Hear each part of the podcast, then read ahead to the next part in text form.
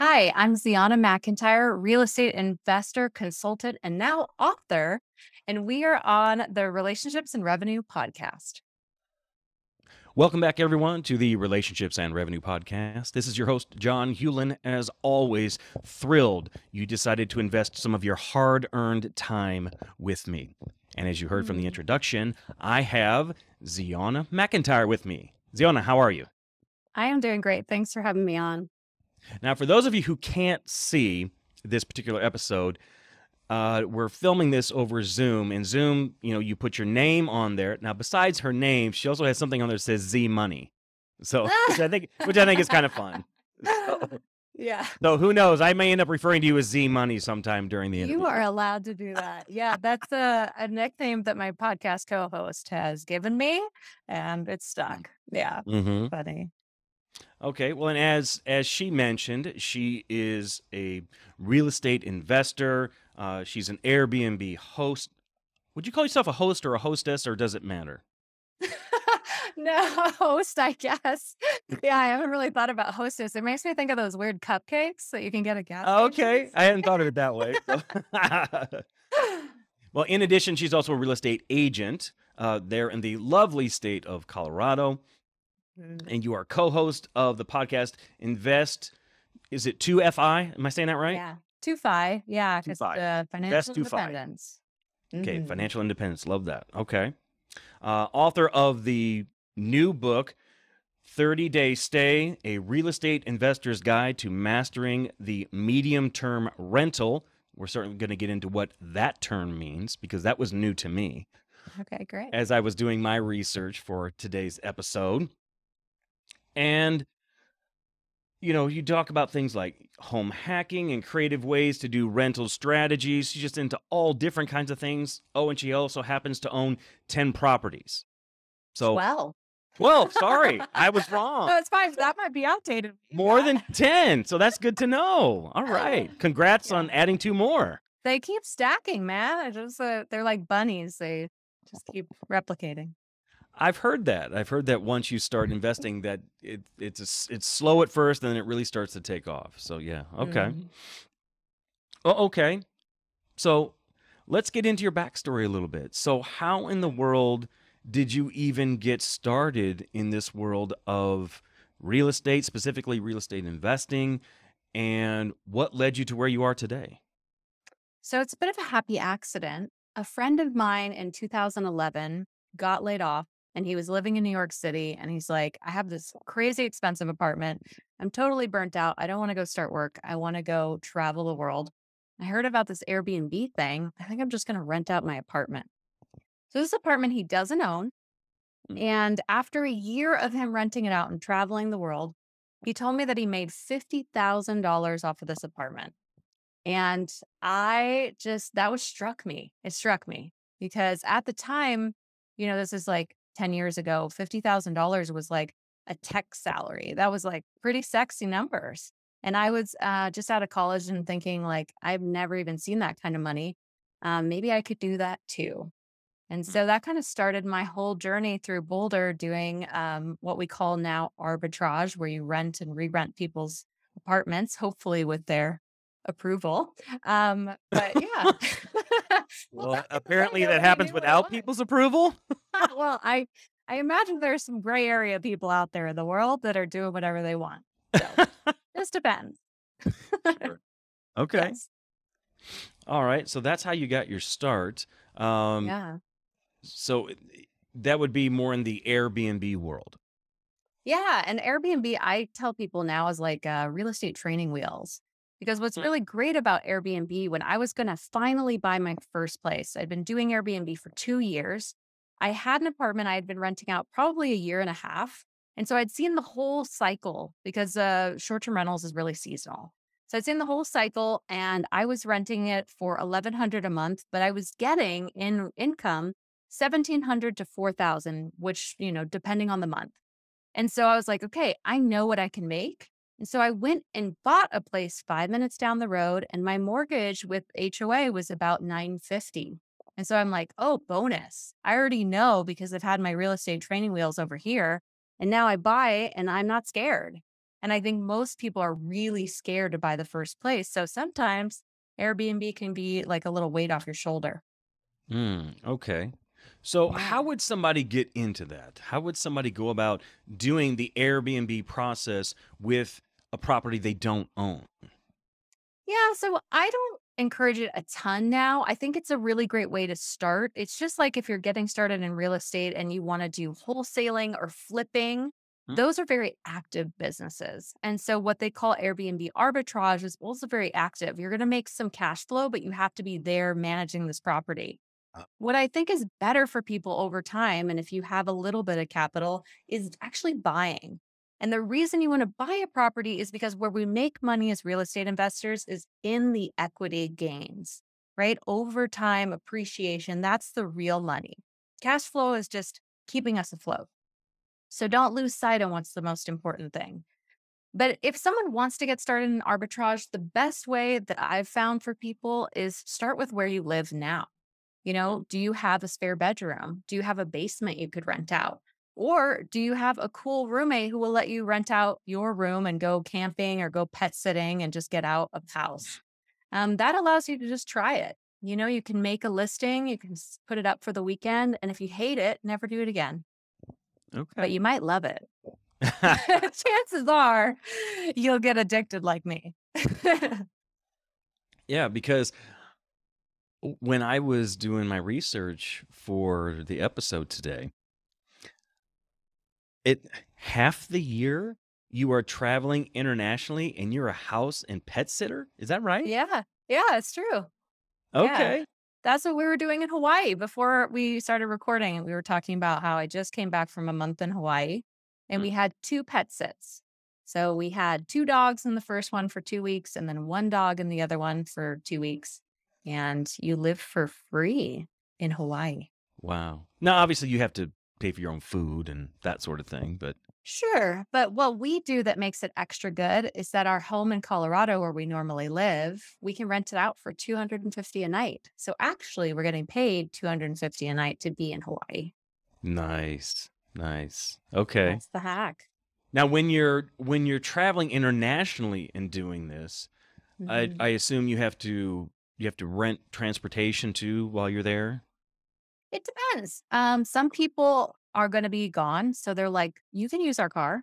And so I've Oh wow. definitely had that worked out. Um, and then sometimes people say, I just want to be in a city where there's transportation. So if you're in downtown Paris, you don't need a car, right? So you just kind of scoot around on your own. Okay. Okay. Gotcha. Where are some of the more exotic places you've been to house and pet sit? Um, well, I I did it in Playa del Carmen in Mexico, but my most exotic would be St. Thomas. Mm, So I've done a little pet, pet sitting in St. Thomas, which was great. Wow, that sounds like a lot. Yeah. fun.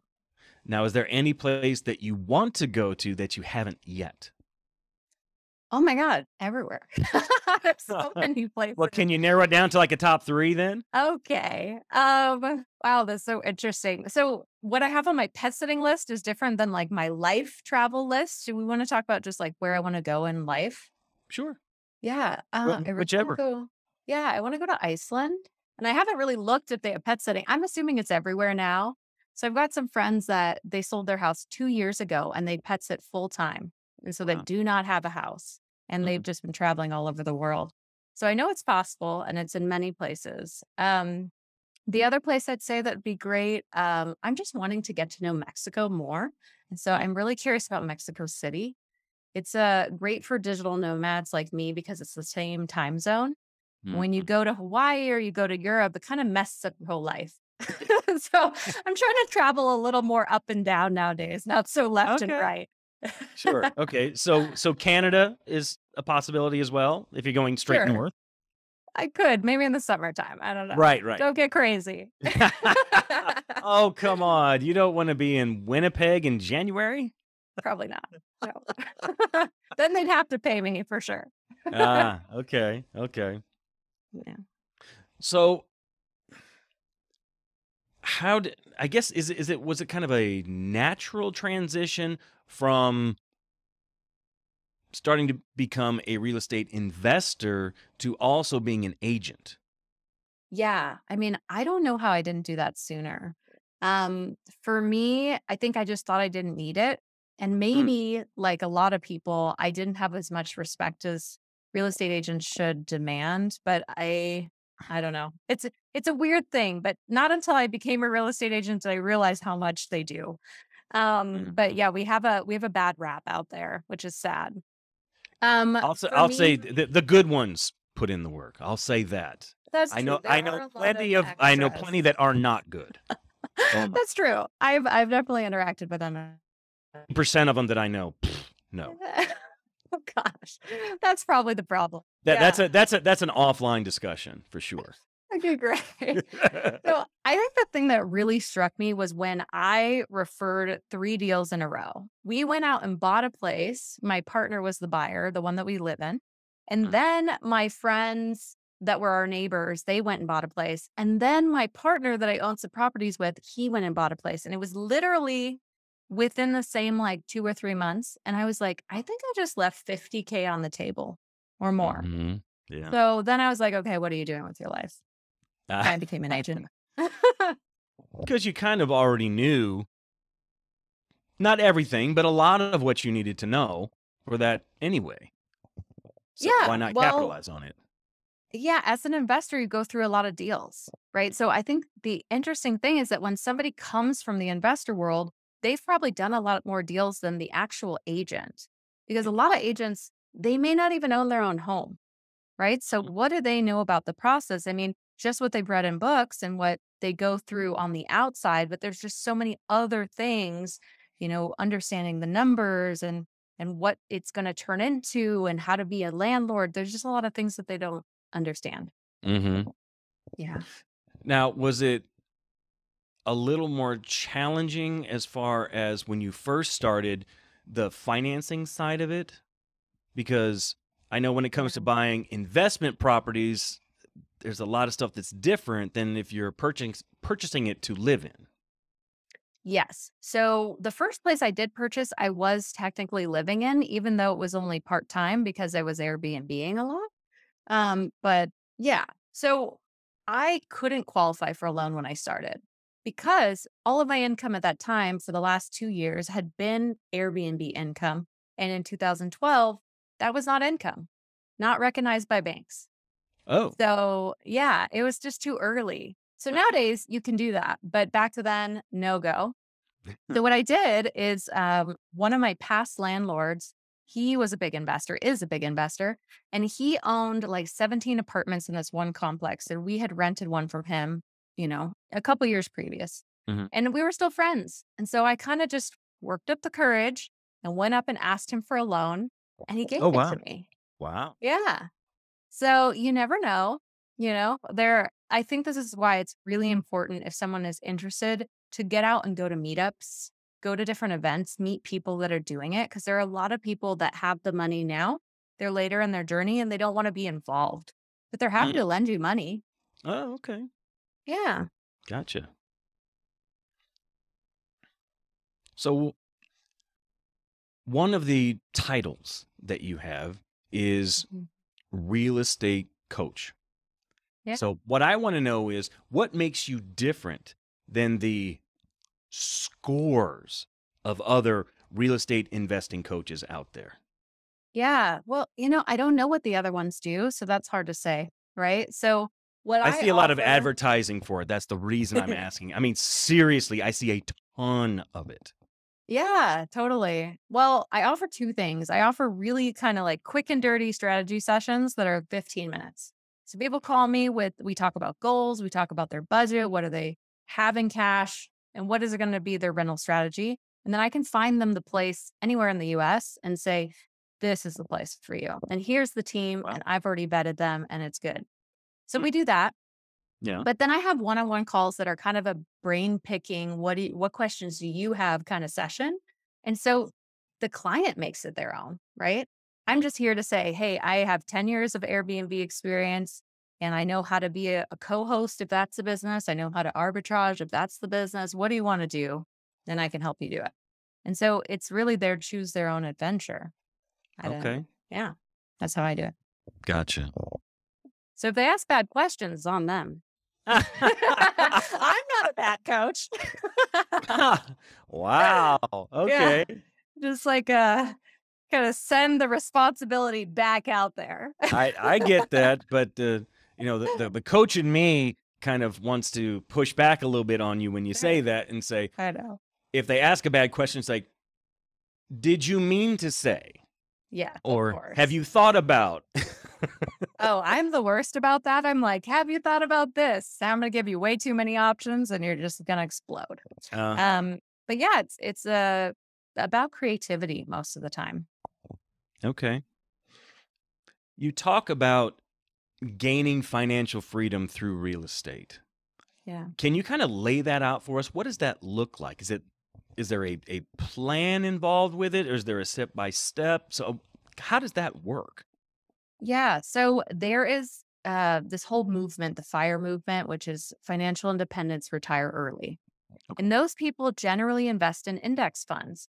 And that is a great way to go. If you're in, like, if you got a lot of time on your hands, 10 or 15 years, you can be in financial independence. Great. Mm. But real estate is the fast track. So I was able to find my own financial independence in two years. And I hear those stories again and again. So I'm Mm. very confident that five, ten, under 10 years, you can be there. And so that's the thing. It's like, I don't necessarily think everyone should be a landlord and that they like real estate. So don't do it if you don't feel drawn to it. But Mhm. if you're looking for this fast magic bullet, I hate that idea, but yes, it can get you there. And so, you know, it just kind of depends on what your goals are. If you're trying to replace your income, one of the things that I do with furnished rentals is I usually look for a property that's going to cash flow at least $1,000 a month. And if I do my math, I can say, hey, my absolute needs are covered about 3000 a month, but my wants and, you know, travel and getting to go shopping, like that's $5,000 a month. So that means three properties or five properties, right? You just do the math and get yourself there. Not so hard. Yeah, it does it when you describe it that way, it doesn't sound hard. But uh, when somebody's out on their own, it might not be quite as easy as it sounds. So We can make it easy. now, are your properties all in Colorado? Are they do you have certain areas that you know well and so you tend to invest there or are you just totally diversified all over the place? Yes, that. Um, I call it ADD investing. and the the nice way of saying it is that I am diversified through rental strategy because I have short, medium, and long-term rentals. And I'm also diversified through area. So, you know, if there's a big tornado, it's not going to wipe out all my houses because they're in four states. But is that the smartest thing to do? I'm not sure, you know, because I have to file taxes in every single state and it's just a little Oh, bit more work, yeah. right? Because I have to build a team in each town every time. Yeah. So I've gotten really good at that. We're And a we're great CPA. here. Yes, and I have a great CPA. So if you need him, let me know. um, but yeah, I I see pros and cons to both sides. But yeah, there I think what happens is that markets change so much Mm. and strategies change that what is really hot now might not be hot tomorrow. And so if you're capitalizing on something in the moment, you might be moving markets. And that's Mm. okay. Okay. Yeah. Now you used some terms just a moment ago, and we're going to need some Mhm. definitions for those Great. for those of us who aren't as well versed as you are in the real estate investing world. You talked Totally. about short, medium, and long term Rentals. investing, the rentals, the short, medium, and long term rentals. What does that mean, or what do those terms mean? Yes. So a long-term rental is what most people are used to. It's an unfurnished unit for about a year. You know, you do a year lease. Hmm. Then a medium-term rental is a furnished unit that people rent over 30 days. So that's month to month kind of deal. Okay. Um, and then there's short-term rentals, which is under 30 days. Usually those are three or four nights. And that's the vacation rental model that most people are used to. Okay. Hmm Gotcha. All right. And so you have now, do you have certain properties that you do multiple types of rentals with? Yes. So we call it a bit of a hybrid model. So Okay. with my short term rentals, um, I will sometimes do the medium term strategy in the slow season. So what Mm. that looks like is if it was slow, usually it's winter time, depending on where you're located, but if it's slow in the wintertime, you might get two or three weekends booked, and that might only do, you know, half your mortgage. It's not really that good for you because there's a lot of vacancy there. Mhm. So instead, I say, let's get a medium term tenant in for three months and then just have them paying, you know, maybe it's not as high as I would make in a short term rental in the high season, but I'm covering my mortgage and then some. And I've got those three months fully occupied, and that just feels like a nice break. So that's what we do. Yeah. Okay. Now, do you have like, uh, and I'm I'm not even sure I'm going to be using the right terminology, so you, you'll pardon me because I don't I don't know the vernacular. That's great. But when you're in these various cities, especially ones where you are not located, Yeah. do you have like a property management team that helps you as far as get, getting the the advertising out so that people know that these are available, either the short term, medium, or long term rentals? Yeah. So long term rentals, I have a property manager and I just don't do anything. You know, Okay. that's great. Um, but generally, what's the problem with short long term rentals is that people can usually not make that much money with them nowadays because mortgages are really high and prices are really high. So usually, if you buy a long term rental, you don't make any money per month, and sometimes you lose money. So that's Mm, not great. People are not loving that. For the medium and short term rentals, I was self-managing for the last 10 years. Just this last year, I I have an assistant now, and so I've kind of tasked her with some of that as she does all my admin, but she also does that. Um, and yeah, it's it's pretty easy. So what it requires on the ground is just a cleaner and a handyman. Oh, After that, you can kind of do it all on your own. And you know, if you're buying, then it means an agent, but pretty easy. okay. And so, because you're in the real estate world, you have like partners in these various cities that are other agents that can help you in your acquisition of said properties.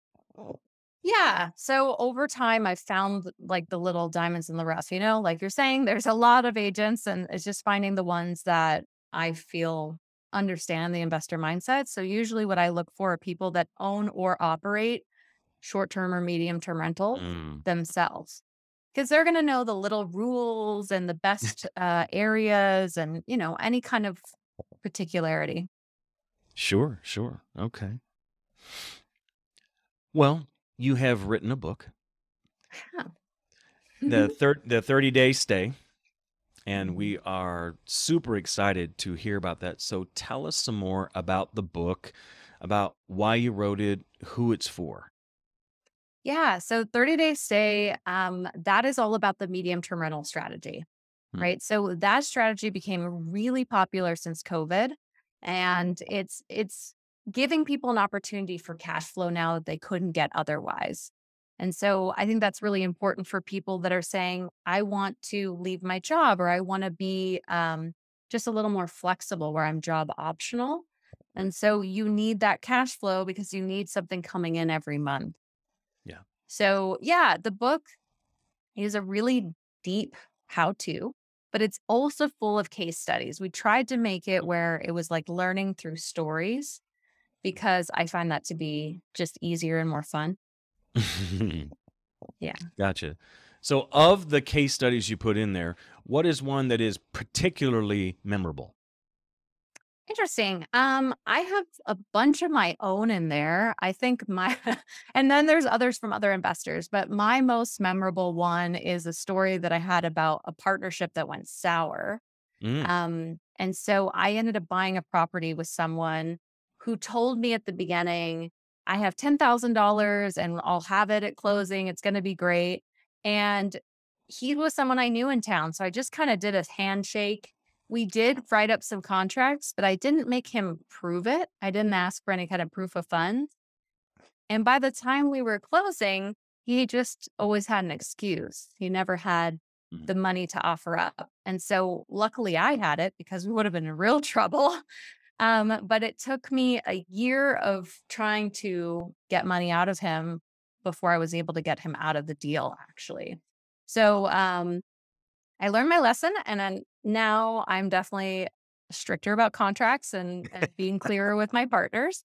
But I think the best thing is that, you know, people love to say, oh, well, that means you're not supposed to do business with friends. And I think for me, I it's not that. It was that one particular relationship was not a good one for business, but I think friends and family can be fantastic partners. Yeah, you just have to be smart about it. You have to Yeah. you got to know the other person pretty well and know is this something that this person and I that we could do together. Yeah. And it's kind of like a marriage. I think Mhm. people don't think about that because with buy and hold property, I mean, you ideally want to hold it five years, but you might hold it 30. And so, Mm. how long do you want this person in your life? What's the exit Good strategy? question. What's the plan? yeah. hmm I like the way you put that. It's like a marriage. It, you may be in it for the long haul. And can you handle being with that person that long? I get that Mhm. Yeah, for sure. Yeah. Being in business with somebody is a big deal. absolutely. Yeah. Now, when did the book come out? It is on pre order right now. So, actually, Pre order. Yep. So it comes that you can order it now, but it actually will be shipped out to people November 8th. Oh, so election by the day. time this comes out, maybe, I don't know. Is it really? Yeah, Gosh, November I 8th should is know election that. day. That's a Tuesday. and Tuesday, great. it's actually a, a very common day for books to come out. Okay. There you go. Didn't know if you were aware of that. I wasn't, but it- it's actually that's pretty good. common. So you're, and this is a good place to uh, to go ahead and mention this, folks. You know, when I have authors on, this is something that I do because I believe it's important. As uh, as our our good friend on here, and certainly my good friend Jeff Brown, the host of the world renowned podcast Read to Lead, says, "Leaders read and readers lead." So we need to be reading. We need to be investing in ourselves continually. And one of the best ways we can do that is by the things that we read. So, putting my money where my mouth is, for those of you, well, the first one anyway, who takes out your handy dandy phone, when this episode comes out, you take a snapshot of that, you post it on Instagram, you tag Zeona and me in that post. When you do that, the first person to do that is going to get a signed copy of her book on me. I So- forgot about this. That's so cool. I love that you do that. Thank That's you. awesome. Thank you. Yeah. And and my extra tip, folks, those of you you need to pre-order her book too. So don't just depend on this. You need to be ordering her book so you so you can get it at the first moment possible. Order a minimum two copies, folks. Always when you buy books, minimum two, one for you, one to give away. Always, Yeah. always, always do that. Now you can order more. I mean, who knows? You talk to her. If you if you order a, a large enough sum, she may give you a discount. You never know. It just require conversation. Well, actually, I can give them a discount now. So if Nice. you use my name, Zeona, which will be in the show notes, you get Mhm. 10% off. What? And so there you go. yeah. nice. Yeah. Um, and actually, there's some really cool bonus material. So I'll talk about that just quickly. But Yeah, um, we have a bunch of interviews. We have a furnishing checklist. If you're going to get out there and make one of these rentals, you need to furnish it. Mm, mhm. We've got um, an analyzing tool that you can run numbers in, and you would be entered to win a a like one-on-one session with me and the co-author. So um, we both do coaching, and so we can sit Mhm. there and be like fixing your life together. Nice. and the last thing is a Q&A. We'll be doing a Q&A in December, so just a Mm. live webinar with everybody who pre-ordered. Okay. Very Yeah. cool. So, folks, it's out there. The book is available to pre order right now. Just get on that right away. And as she told you just a moment ago, you can get 10% off if you do it right now. Now, do we go through your website to get that 10% off? Is that how we do that? Nope. So biggerpockets.com slash 30 day stay and then use the code Zeona at checkout. Okay. There it is, folks. And again, it will be in the show notes. So don't stress, especially if you're out on a run right now. You don't have to write it down. You just look it up. look it up when you get done. oh, I love that. Yeah. See, see how I'm I'm forward projecting for all of you. I'm anticipating that you're going to be out and you're going to be exercising, doing your thing, getting it done. So, let's talk a little bit about your podcast. Sure. So, how long have you been doing that? About two years. Yeah. And Craig Curelop, who's my co host on the podcast, he wrote the house hacking strategy with Bigger Pockets. And so his whole concept is about how to make an owner occupied house pay for itself and then some. And so that's through roommates or it's through renting out different parts of the house. But Mhm. um, it's a great strategy for people that, especially when they're young, you're going to live with Mhm. roommates anyway. How can you have that build wealth for you? So, um, between the two of us, we're very much like, how can you use real estate to get to financial independence? And so we're talking about that most of the time. And we bring on people that they've done that. So we're interviewing. Mhm. Very cool. Um, well, that de- he definitely sounds like somebody I need to talk to. You should. Yeah. Definitely, yeah. Certainly, we could interview him for the show. Um, you know, I I may need to get my uh my children copies of his book because they're getting Oh, to be close to the definitely. age where they need Yeah. things they need to be thinking about, especially my oldest who's about to graduate from college. So, oh yeah. And You my, know and my what? youngest, my youngest who is planning on graduating from high school early and wants to move out almost immediately Yeah. upon doing that. So I'm like, okay. That is the best thing you can do for somebody is say, you know, I will help you with your down payment if they don't have it and just say, let's get you into a house immediately. You're going to learn how to be a landlord. You're going to learn how, you know, all these things about money and responsibility. I, I think it's just such a good life tool. And if they start that early, the amount of equity that they're going to gain over the next 50 years, it's incredible. You could have one or two properties and be done. Oh, I I wished that that uh, that I would have done that when I was younger. Let's just say Oh. much younger than I am now. you still have time. Thank you, thank you. I appreciate that. I appreciate that. So, who is a typical listener to your podcast? Yeah, so usually we have people just getting started. They may have bought one house or Mhm. they're about to buy one house. And their intention is like, how do I build a portfolio that's going to take care of me for my life? You know, and usually people can do that with maybe five houses, something like that. So we kind of teach people if they can get a house a year, that Hmm. is enough. And in five years, you could be financially independent. So a lot of people do it really, really young. Interesting. Okay. Yeah. Yeah, I've got uh, I have several friends who are real estate investors of, of various kinds. And um, you know, the, the ones that I enjoy talking to the most are the ones who everything they buy, it's never with their own money. Mm, yeah, you can get really creative.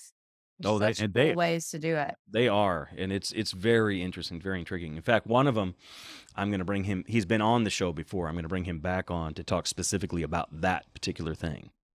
Yeah. I find it interesting because I get to. He sends. He see. He puts out pictures all the time of all these various places he's going to. He's either buying or closing, or you see before and after pictures of a property he bought, and then it gets fixed up, and so it, I get to live a little vicariously through him. So Yeah, I love it. Like one of the things I'm super like geeking about right now, and I think this is an important piece, is like even if you think you're an expert in your field, keep growing, keep learning, keep reading books Mhm. because you need to be getting excited and you need to be acquiring more knowledge. But one thing that I'm loving is this idea of subject-to. So subject-to is this the ability to take over someone's mortgage. I'll just Hmm. kind of talk about this very shortly, but a lot of people bought just recently, you know, maybe last year. And maybe they're trying to sell, maybe they're relocating, maybe something has changed in their lives. Mhm. You can take over their mortgage that was at a 3 or 4% and not have to go out and buy a mortgage at 8%. And all of a sudden the numbers look a whole lot better. yeah. So learning these tools just give you more tools in the tool belt, right? Mm, hmm Well, I, Yeah. I tell you, you know, half or more less in interest sounds really good to me. Yeah, exactly. Mhm. Now, going back just for a moment into this whole idea of, of Airbnb, how do you overcome objections from people who say, you know, I don't know that I want to rent out my house to people I don't know. I mean, I, and I don't know. I'm not even sure I know all the objections that people would have to Airbnb, mm. but I do. I do know that I have friends who specifically, when they travel, they won't do Airbnb because of bad experiences they've had. Yeah. Well, I mean, again, not for everyone, but I Mhm. think there's this idea of the comfort continuum that the more comfortable you are, the less money you make. And if you're willing to get a little bit uncomfortable, you can make more. And a good example of this, this is why you probably want to have Craig on your show, my co host, is that for two years in his first place, he lived behind a curtain and he rented out his bedroom on Airbnb. Wow. So, yeah, so he was just like, "You know what? This is what I'm gonna do. This is what I need to do to make the money work and to be able to buy more properties." So he had bought a duplex that was 1 bedrooms on each side. He rented out the the upstairs, Mhm. and then he rented out his bedroom while he lived behind the curtain in the living room. Wow. And I wouldn't do that shit, but I thought it was creative. You know? Yeah. Yeah, I Yeah. But, you know, that's something that, like, a twenty-year-old can do, Yes. and it's a superpower that we lose over time. So that's why you start young, and yeah, Mhm. he's a multimillionaire now, so, you know, something worked. Yeah, for sure it did. For sure. Yeah. And we certainly can't get away on this show without talking about relationships because it is, after all, referred to as relationships and revenue. Sure. So I want to know what is it that you're doing right now to build into, to improve, to make better your most significant relationships, and how do those relationships impact your business? Mm. Well, I mean, real estate is such a relationship business, so that alone, you can't do this one on your own. So you need to go out and build the relationships. Um, it, it's just such a small world, and we're all helping each other out. So that on its own is just really important to get out of thinking I've got this ego and I'm so important and I'm so smart and I'm going to do it all myself. That's not going to happen. That'll hold you back. But the closest relationships in my life end up being some business partners, some friends, and then my partner. Um, and I think that the most important thing I can do is really uh, track my system and not let myself get depleted. Mm-hmm. Yeah, so I, I think that that's something that is easy to do when you're working a lot, or you know, you're promoting a book, or you're trying to build an empire. Is just uh, we get so depleted that we don't have anything to give. Mm-hmm. So I I'm working on that all the time. Okay. I get that. You know,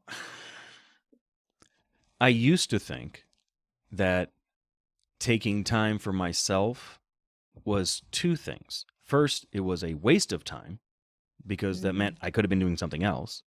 And two, that it was selfish because there's always somebody else who needs something. Always. Yeah.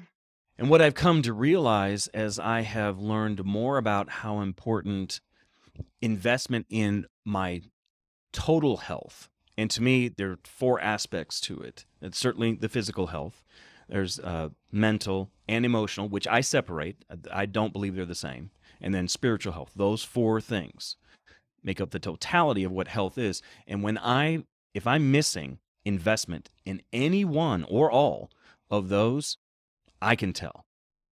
Yeah. And so I have learned how important it is for me to do that because when I do, when I take the time to invest in me in all of those areas, every one of my relationships is better.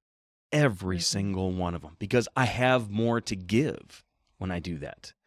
Yeah. I may only have, of all of me that there is, if I only have 70% to give, that's what I can give. But if I'm not investing in me, it's going to be way less than 70%. Way, Yeah. way less. More like 20. I mean, it's going to be so bad. And I used to live that way. And I have no interest in doing that again.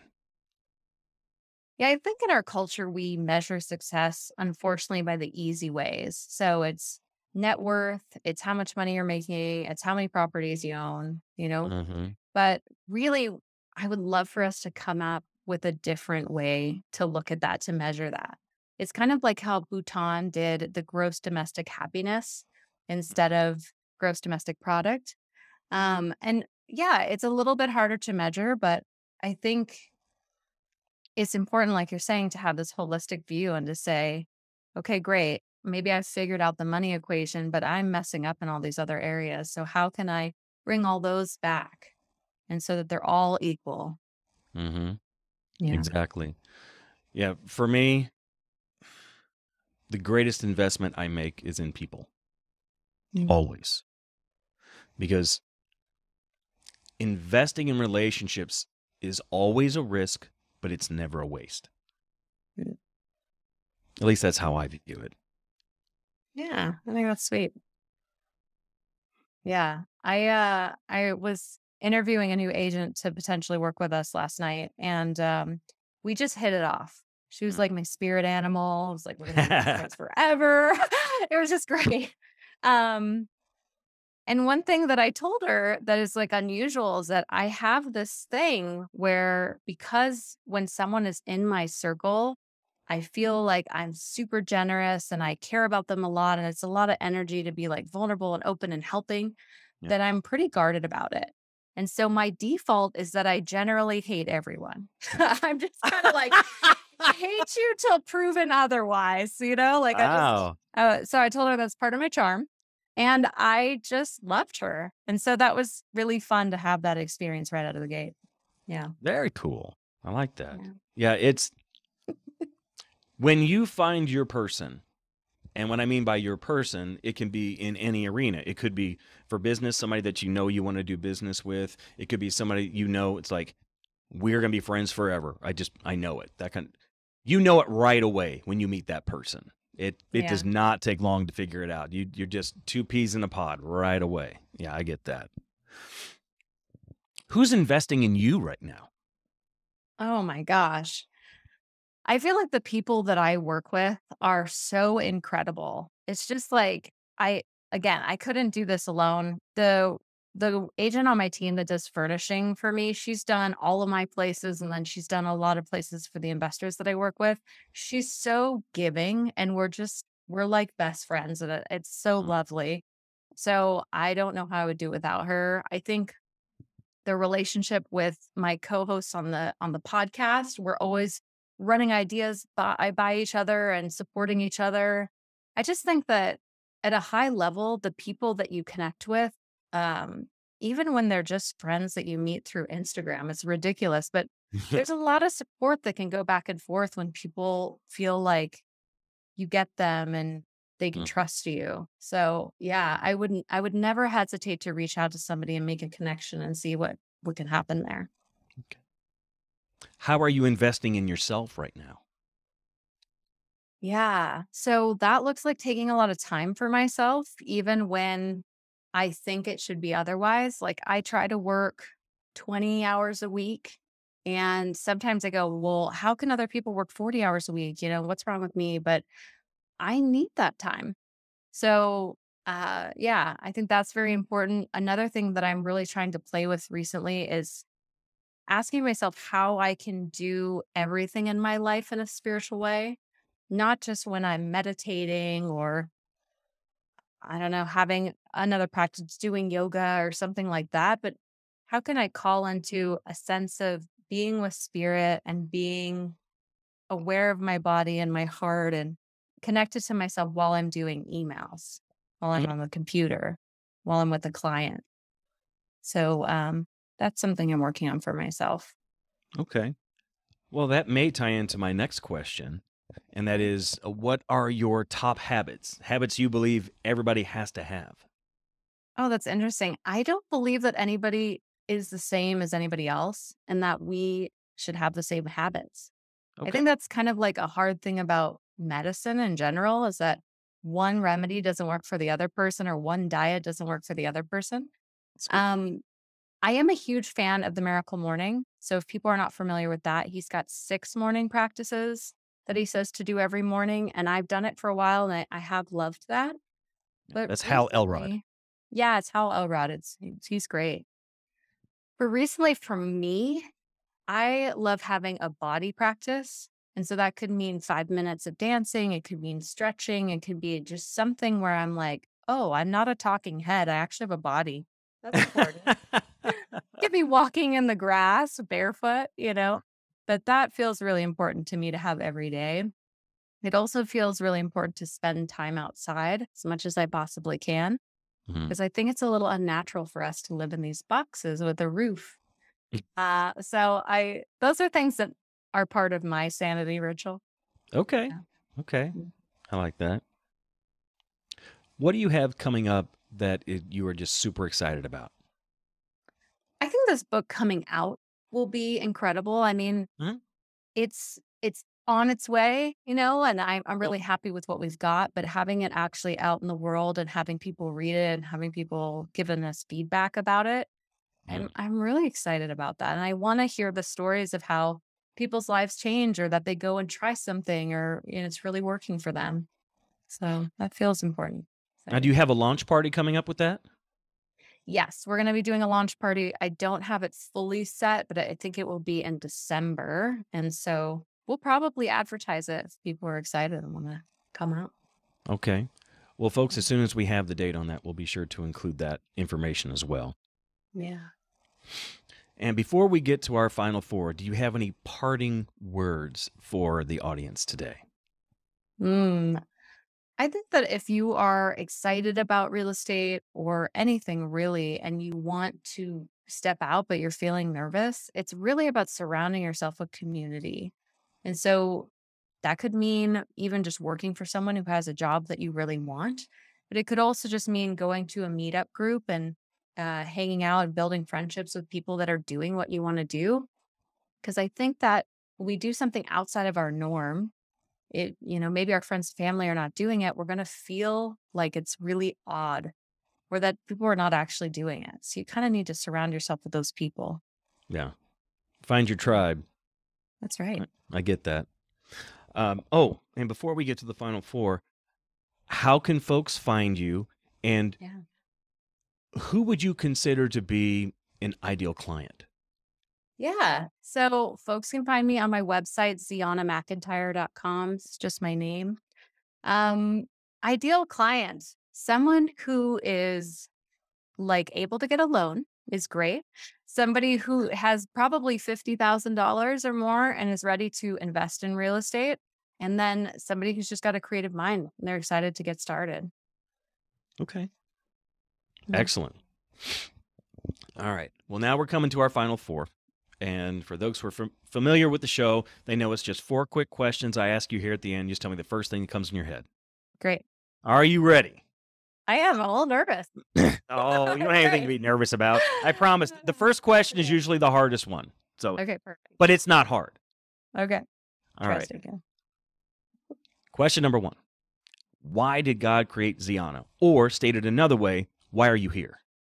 Ooh, I believe my purpose is to live an unconventional life um, and show people that that's possible. Mm, like that Yeah. answer. Mm. What are you doing, reading, or listening to right now that's helping you grow? Ooh, so I told you I'm really excited about subject-to. So Mhm. there's a master of that. His name is Pace Morby, and I've just been listening to like all he's got so much stuff on YouTube. And I just start my mornings listening to that. It gets me hyped. It's just excited to be thinking differently and learning. Yeah, I dig that. Yeah. What do you do for fun? Mm, time outside. So Yeah? most of my favorite activities are water sports because I grew up in Hawaii. But even in Colorado, we we do a lot of hiking here. That's a little bike. little harder to come by the water activities in Colorado. We paddleboard. But Well, yeah. that and there's of course rafting, whitewater rafting, but in the right places.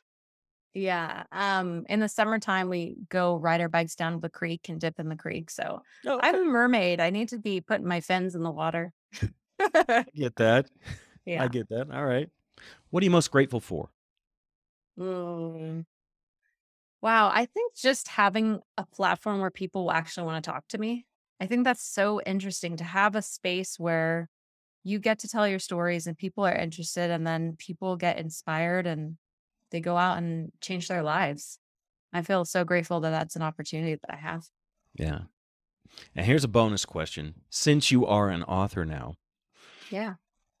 what uh, one or more, it's up to you. You can name however many you want. Books that you absolutely love and recommend to others? Interesting. Yeah. I read a lot of books. Um, I'd say one that I really love um, is from Chris Voss. It's called Never Split the Difference. Yeah. And he's a former FBI negotiator. I feel like he really shows how negotiation is in every day. It's all in our lives, every part of life, and how it's like such an important skill to have. So I, I found that story or that book's got lots of really intense stories in it, but um, Yeah. it's entertaining for sure. So it's a great one. Okay. I've, I have heard that before as well. I've I have read the Yeah. book once. I need to read through it again, but Yeah. uh, It's really like dense. So I it sort of feel like That's the moment sure. I stop listening to it, I need to just start it from the beginning. yeah, That's true. There's there's a lot in it for sure. there is. For sure. Well, Zeona, thank you so much for being here today and sharing your wealth of knowledge acquired over many years of what I'm sure are some trying times, but those are actually the best because we learn the best when we fail, when we mess up. Yeah. So thank you for messing up so you can help us learn how not to. Great. Save you all a bunch of time. Yep. That's right. That's right. Yeah. For sure. Well, thank you so much for your time and for being here and for sharing with us because we are better because you did. Thank you. And thank you to all of you for tuning in today. Again, you have invested your most precious resource, and that's your time. And I know you can't get it back, and I don't take that for granted. So thanks for being here, and we will talk to all of you next time. Bye, everybody.